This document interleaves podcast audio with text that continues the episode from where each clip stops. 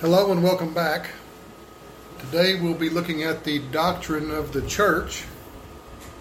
There will not be an outline for this lesson, uh, but you can just follow along with us here.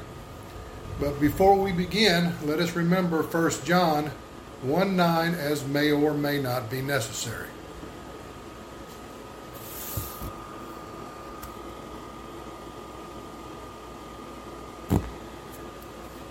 Okay, Pastor Merritt, take it away. Well, so far we have done a pretty good job, in my view. Don't want to brag, but uh, we started off with the uh, tent, which was, you'll remember, I bet you will remember, some of you who are like me, the Hebrew word is oh hell. And, and uh, it was a tent they carried around with them in the desert, you remember. And God would, from time to time, tell Moses to set it up. And so Moses would take his leave from the people and go into the temple, and the temple, temp, excuse me, uh, I said temple, didn't I? Actually, it's a tent. We're going to talk about the temp, temple later. In fact, did. So we started with the tent. Oh hell! Then the, went to the temple, and uh, you remember we spoke to the temple. We had pictures of the temple, and then we went to the synagogue uh, last week, and uh, had a excellent lesson on the synagogue, and, and most people had no idea that the synagogue never appeared in the Holy Land. It always appeared first time in their dispersion. But uh, now we're ready to move to the next, let's call it a building, where uh, the Word of God was taught, and that was the church, and it is called the ecclesia. So we'll be looking at the doctrine of the church, the ecclesia. All right, the Greek word for church, ecclesia, originally meant the Congress at Athens. The word in the New Testament has four meanings. A gathering, a gathering of citizens in a public place to deliberate. An association of craftsmen, for example. Acts 19:25 says whom he called together with the workmen of like occupation and said, Sirs, ye know that by this craft we have our wealth. And that was where they had the controversy over the statue of uh, Diana. Paul had told them to stop making that statue and they had a meeting of craftsmen and they argued among themselves and it was a time of controversy because they liked the money that came from making the statuary of Diana. And then again in Acts 19:26, moreover, ye see and hear that not alone at Ephesus, but almost throughout all Asia, this Paul hath persuaded and turned away much people, saying that they be, they be no gods which are made with hands. And then in verse 32, the assembly was in confusion. Some were shouting one thing, some another most of the people did not even know why they were there. Not unusual for a mob or a crowd. All right, uh, all believers of the church age. Let's see what we can learn. In Ephesians 1:22, and God placed all things under His feet and appointed them, excuse me, appointed Him to be head over everything for the church. Again, a reference to a leader in the ecclesia or the church. And then in Ephesians 5.23, for the husband is the head of the wife as Christ is the head of the church, his body of which he is the Savior. So as it's gathering of people, actually, is what ecclesia meant. And that came to mean the local church. The local church was under, originally, and should be today, under the authority of a pastor teacher. Notice 1 Thessalonians 1 verse chapter 1 verse 1. Paul, Silas, and Timothy to the church of the Thessalonians in God the Father and the Lord Jesus Christ. Grace and peace to you. And then Hebrews 13 7. Remember your leaders who spoke the word of God to you. Consider, consider the outcome of their way of life and imitate their faith. Obey your leaders. We're talking now about the leaders of the ecclesia, the leaders of the local church. 1317, Book of Hebrews. Obey your leaders and submit to their authority. They keep watch over you as men who must give an account. Obey them so that their work will be a joy, not a burden, for that would be of no advantage to you. There were also several local churches mentioned in the book of the Revelation, as we saw when we studied that particular book. Chapters 2 and 3, you'll recall, list the seven churches of Asia Minor. The mission of Paul on his missionary journeys was to evangelize, teach, and to select and train pastors for the many local churches founded. Again, he founded many local churches in various cities. For our categorical study, this doctrine will only deal with the local church and the universal church. David, why don't you tell us about the universal church? Okay, all born believers, I'm sorry, all born again believers of the church age are set apart as different from the world. In fact, the Greek word hagios is used to describe our condition. That's set apart from the common. The word hagios is translated sanctified or holy or even angel. Hebrews 12:10 Our fathers disciplined us for a little while as they thought best, but God disciplines us for our good, that we may share in his holiness. Hebrews 2:11 Both the one who makes men holy and those who are made holy are of the same family. So Jesus is not ashamed to call them brothers. Hebrews 3:1 Therefore, holy brothers, who share in the heavenly calling. Fix your thoughts on Jesus, the apostle and high priest whom we confess. The local church is made up of believers who have come together in a local assembly under the authority of their pastor teacher to learn Bible doctrine. Each has a pastor teacher with authority to teach and lead in order that the souls of each believer priest will grow. Ephesians 4:11. It was he who gave some to the some to be apostles, some to be prophets, some to be evangelists, and some to be pastors and teachers. Ephesians 4:12. To prepare God's people for works of service so that the body of Christ may be built up. The pastor teacher is to teach the word of God. Titus 2 1. You must teach what is in accord with sound doctrine. Titus 3:1 Remind the people to be subject to rulers and authorities, to be obedient, to be ready to do whatever is good. 2:15. These then are the things you should teach. Encourage and rebuke with all authority.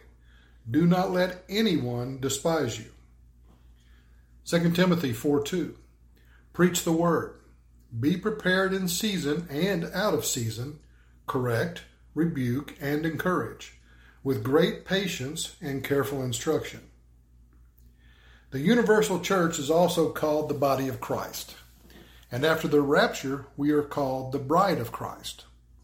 1 Corinthians 12 13 through 18.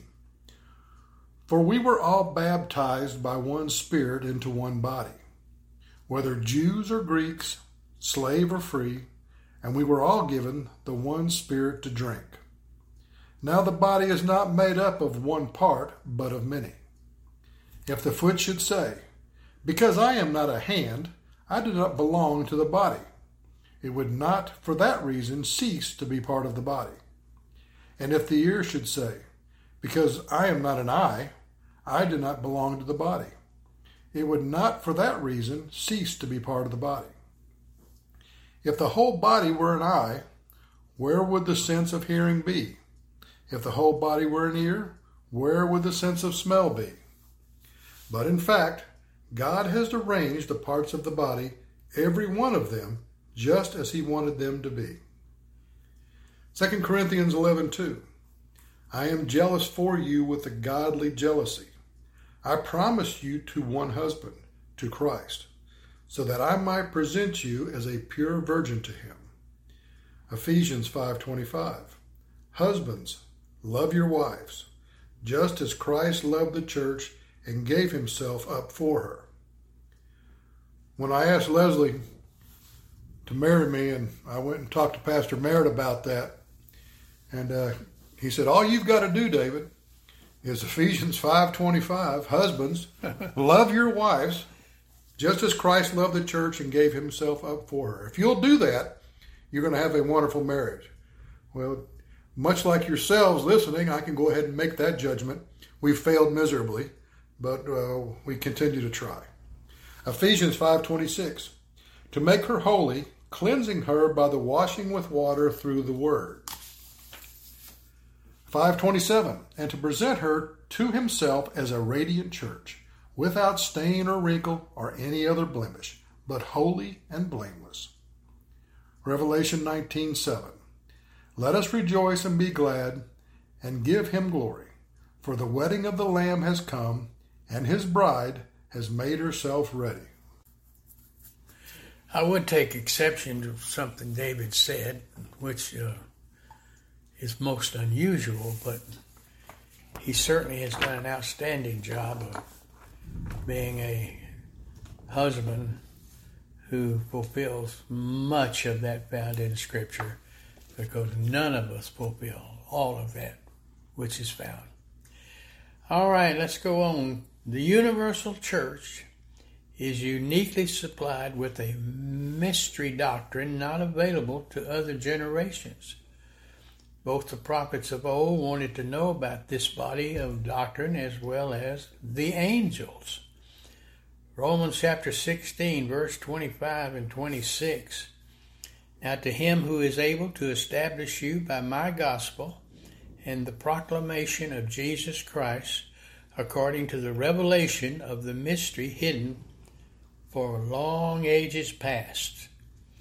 And then verse 26 but now revealed and made known through the prophetic writings by the command of the eternal God, so that all nations might believe and obey him.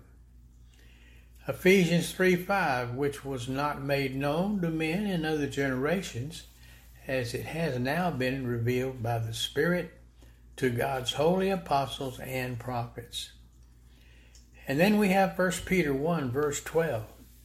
It was revealed to them that they were not serving themselves, but you, when they spoke of the things that have now been told you by those who have preached the gospel to you by means of the Holy Spirit sent from heaven. Even angels long to look into these things. Paul was made a minister for the mystery and was entrusted with the responsibility to teach church age saints this body of unique doctrine.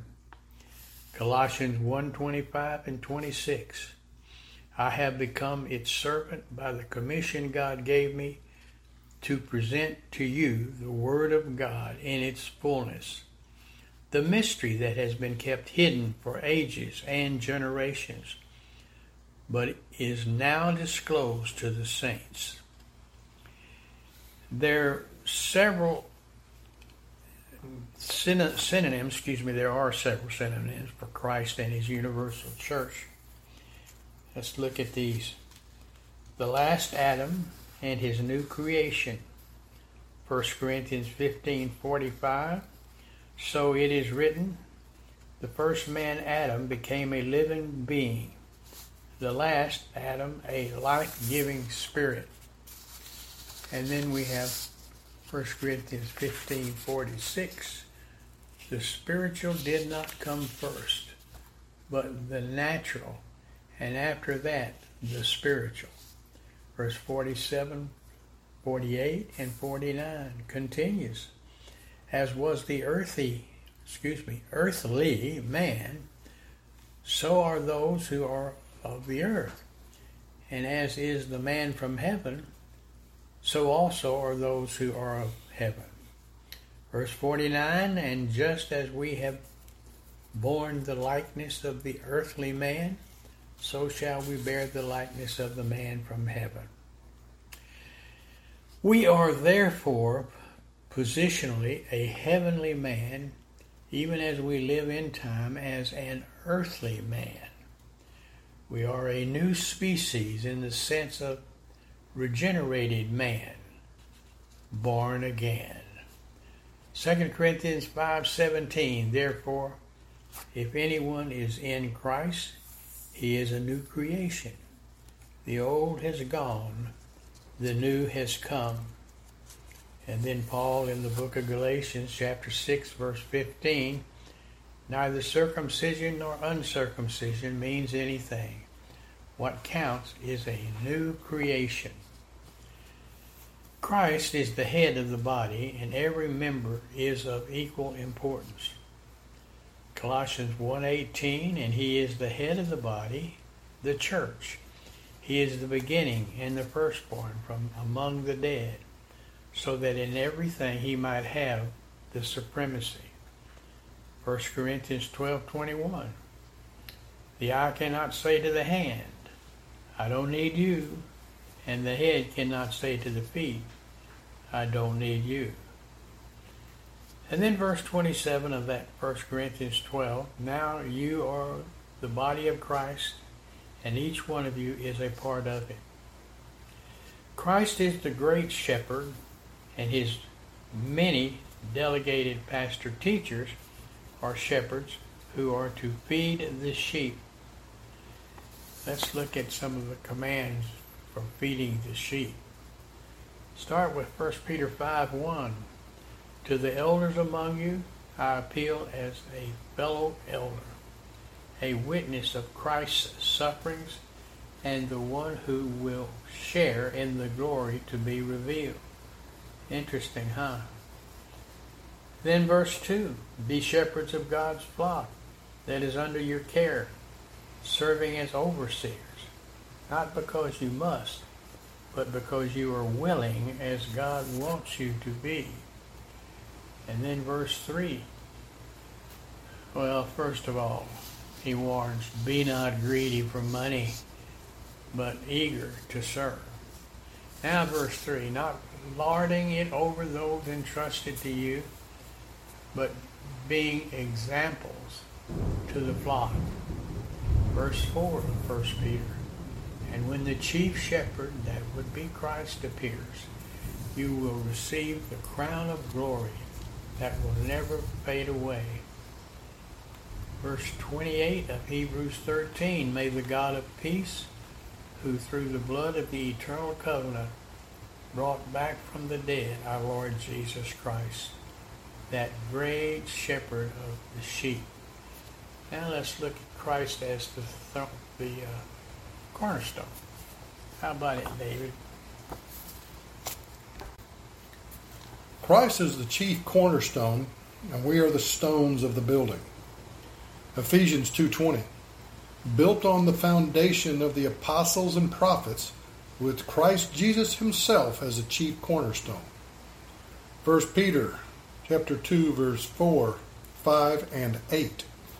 As you come to him, the living stone, rejected by men but chosen by God and precious to him, you also like living stones, are being built into a spiritual house to be a holy priesthood, offering spiritual sacrifices acceptable to God through Jesus Christ, and a stone that causes men to stumble and a rock that makes them fall. They stumble because they disobey the message, which is also what they were destined for. Christ is the high priest, and we are the royal priest. Hebrews 7:25 Therefore he is able to save completely those who come to God through him because he always lives to intercede for them. Hebrews 18:10 through 14 And by that will we have been made holy through the sacrifice of the body of Jesus Christ once for all. Day after day, every priest stands and performs his religious duties. Again and again, he offers the same sacrifices, which can never take away sins. But when the priest has offered for all time one sacrifice for sins, he sat down at the right hand of God. Since that time, he waits for his enemies to be made his footstool. Because by one sacrifice he has made perfect forever those who are being made holy. 1 Peter chapter 2 verse 5. You also, like living stones, are being built into a spiritual house to be a holy priesthood, offering spiritual sacrifices acceptable to God through Jesus Christ. 2 9. But you are a chosen people, a royal priesthood, a holy nation a people belonging to God, that you may declare the praises of him who called you out of darkness into his wonderful light. And with that, a big slap of thunder. Got a thunderstorm going on here. Otherwise, beautiful, and it's cooled it off. We thank you for listening today. Pastor Merritt, you have some closing words for us?